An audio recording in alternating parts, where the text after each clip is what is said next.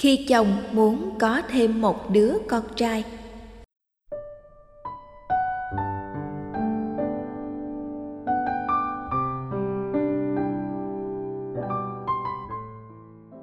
Bạch thầy, gia đình con nhiều năm qua sống rất vui vẻ, hạnh phúc. Chúng con có hai cô con gái, một cháu 15 và một cháu lên 8. Chẳng hiểu sao một năm trở lại đây, chồng con nặng nặc đòi sinh thêm em bé, với hy vọng sẽ là cháu trai. Chúng con năm nay đều đã ngoài 40 nên con không muốn sinh thêm, sợ em bé sinh ra sẽ rủi ro cao do tuổi con đã lớn.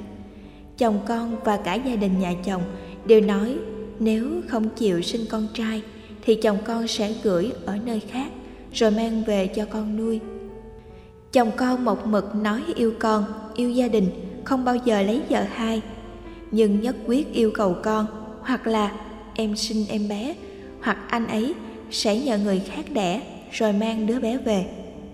Con chỉ có quyền chọn một trong hai phương án trên. Theo thầy, con phải chọn cách nào ạ? À? bà nguyễn thùy loan ở tuyên quang.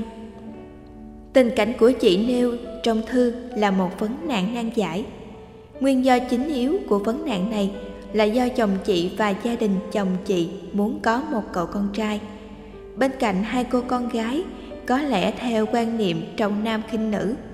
Thay vì tìm cách khéo léo thuyết phục vợ hoặc con dâu, chồng và gia đình chồng đã gây sức ép, buộc chị phải chọn một trong hai phương án, hoặc chấp nhận có thêm đứa con thứ ba, hoặc chồng chị sẽ gieo mầm ở nơi khác, rồi mang về cho chị nuôi. Để giúp chị dễ dàng chọn lựa một quyết định đúng đắn, có giá trị bảo hộ hạnh phúc gia đình lâu dài chị nên suy nghĩ vài điều sau đây. Giới tính của con cái là một nhân duyên. Phật giáo không có khuynh hướng cho rằng giới tính của con cái là số phận hay định mệnh, lại càng không phải là một sự tự nhiên hay ngẫu nhiên. Sự có mặt của sự sống con người không có nguồn gốc từ một nguyên nhân đầu tiên, dù đó là duy thần, duy vật hay duy tâm.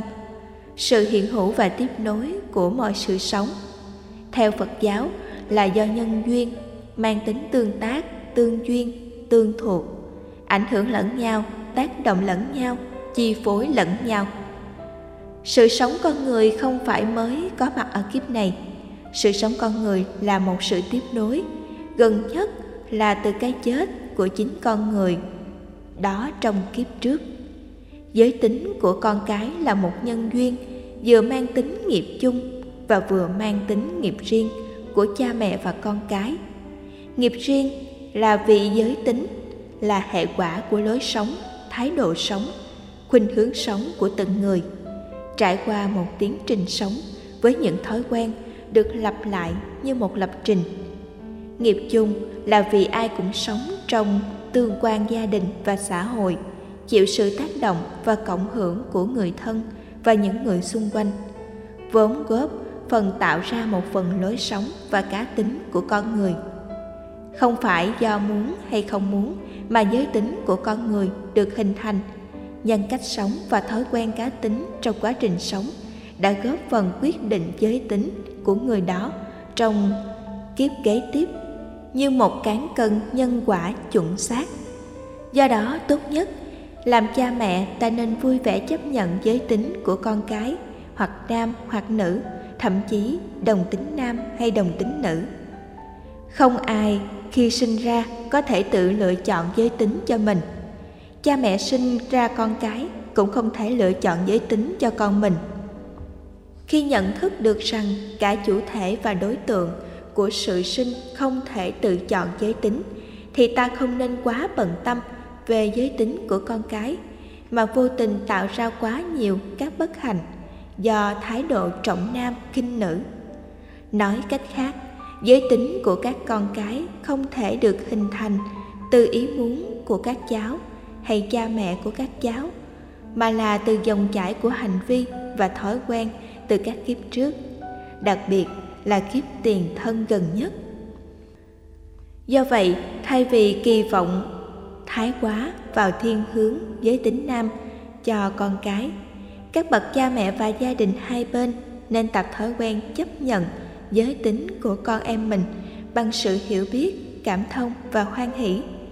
Khi nhận thức được rằng giới tính của con cái là một nhân duyên, làm cha mẹ, ta không nên khổ đau hay khó chịu khi sinh ra các đứa con có giới tính trái ngược lại với mong muốn chủ quan đừng biến giới tính của con cái thành một áp lực.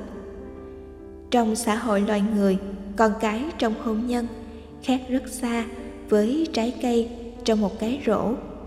Được lựa chọn hoặc bỏ đi, con cái là con chung của vợ chồng.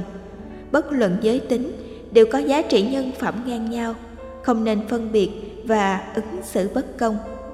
Phân biệt đối xử giới tính của con cái thực ra là ta đã trực tiếp gây ra sự khó dễ cho bản thân và người bạn đời, mà lẽ ra không nên làm như vậy. Chuyện hôn nhân và việc sinh con là trọng đại, nên là quyết định chung của cả hai vợ chồng, chứ không thể là việc cá nhân của một bên chồng hay bên vợ, mà chồng và gia đình chồng. Lại vinh vào đó để gây áp lực quá đáng. Gây áp lực không phải là cách mà người chồng yêu thương vợ dùng làm đòn bẩy, buộc vợ chiều theo ý muốn có con trai, mang tính độc đoán của mình. Gây áp lực cũng không phải là cách mà gia đình chồng vận dụng để can thiệp quá sâu vào chuyện vợ chồng chị, vì như thế sẽ thiếu tôn trọng nhau. Lẽ ra gia đình chồng nên tích cực khuyên can chồng chị không nên phân biệt giới tính của con cái, đằng này họ lại đổ dầu vào lửa vô tình làm cho vấn đề của vợ chồng chị trở nên căng thẳng không cần thiết.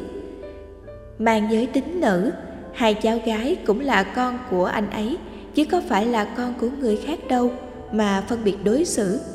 Hai cháu gái là hoa trái tình yêu của vợ chồng chị. Tại sao lại quá bận tâm về giới tính của con cái mà tạo ra tình huống khó xử cho nhau?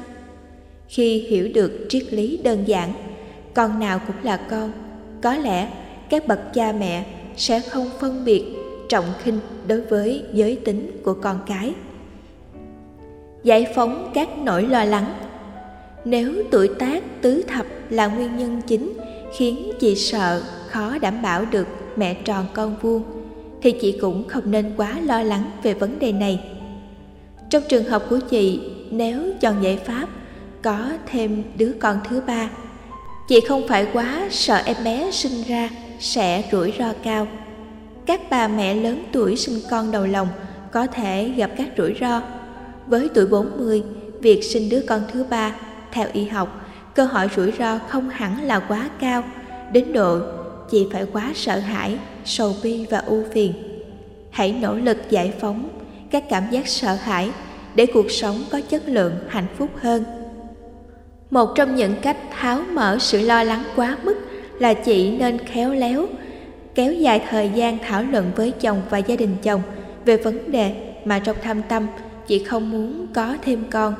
Dù trai hay gái, khi tuổi đã ngoài 40 kéo dài thêm thời gian là cách giúp cho cả chồng chị và chị đủ sáng suốt để không có bất kỳ quyết định sai lầm nào có thể xảy ra. Nếu sau khi đã hết lời giải thích rằng chị không thích có thêm con, mà chồng chị và gia đình chồng vẫn không chấp nhận. Không chịu tương nhượng thì chị cũng không nên, vì tự ái mà kháng cự, tạo ra không khí quá căng thẳng. Vốn có thể phá vỡ hạnh phúc mà chị đã cùng nhau xây dựng và bảo hộ. Đặt giả thiết, chồng và gia đình chồng chị đề cập đến hai phương án một cách nửa thật, nửa đùa thì chị không nên quá sợ hãi và lo lắng. Nếu chồng và gia đình chồng nặng nặc phải có thêm đứa con trai, bằng không, chồng chị có thể có con ngoài luồng. Thì vợ chồng chị nên gặp bác sĩ chuyên khoa, xin tư vấn về sự an toàn trong sinh đẻ. Nhờ đó, gia đình chị có thể tránh được các quyết định sai lầm không cần thiết. Một cách công tâm, trước khi chị chấp nhận sinh cho chồng và gia đình chồng một đứa con thì bên gia đình chồng chị cũng nên chấp nhận giới tính của đứa con thứ ba này. Bất luận nam hay nữ, ít ra sự đồng thuận của chị với chồng về việc có thêm con trai phải mang lại giá trị nhất định nào đó. Có lẽ khi sinh ra đứa con thứ ba có giới tính nữ, chồng chị và gia đình chồng lại tiếp tục áp lực, yêu cầu sinh cho anh ấy đứa thứ tư hay thứ n lần cho đến khi có được đứa con trai thì mới thôi sao? Nếu khi chồng chị không được toại nguyện có con trai, lại đòi có con ngoài giá thú, rồi bắt chị nuôi con như con ruột, thì thật là bất công. Dù quyết định phương án một hay phương án hai, chị nên lưu tâm, đừng để sự lựa chọn của chị trở thành một nỗi đau, một ám ảnh, một sự tổn thất, nhất là đổ vỡ và mất hạnh phúc. Tuy nhiên cá nhân tôi khuyên chị nên dừng lại ở hai cháu, không nên sinh thêm bé thứ ba để có thể chăm sóc và nuôi dạy các cháu được tốt và chu toàn nhất. Chúc chị sáng suốt, chọn cho mình một quyết định đúng, dẫn đến hạnh phúc bền lâu.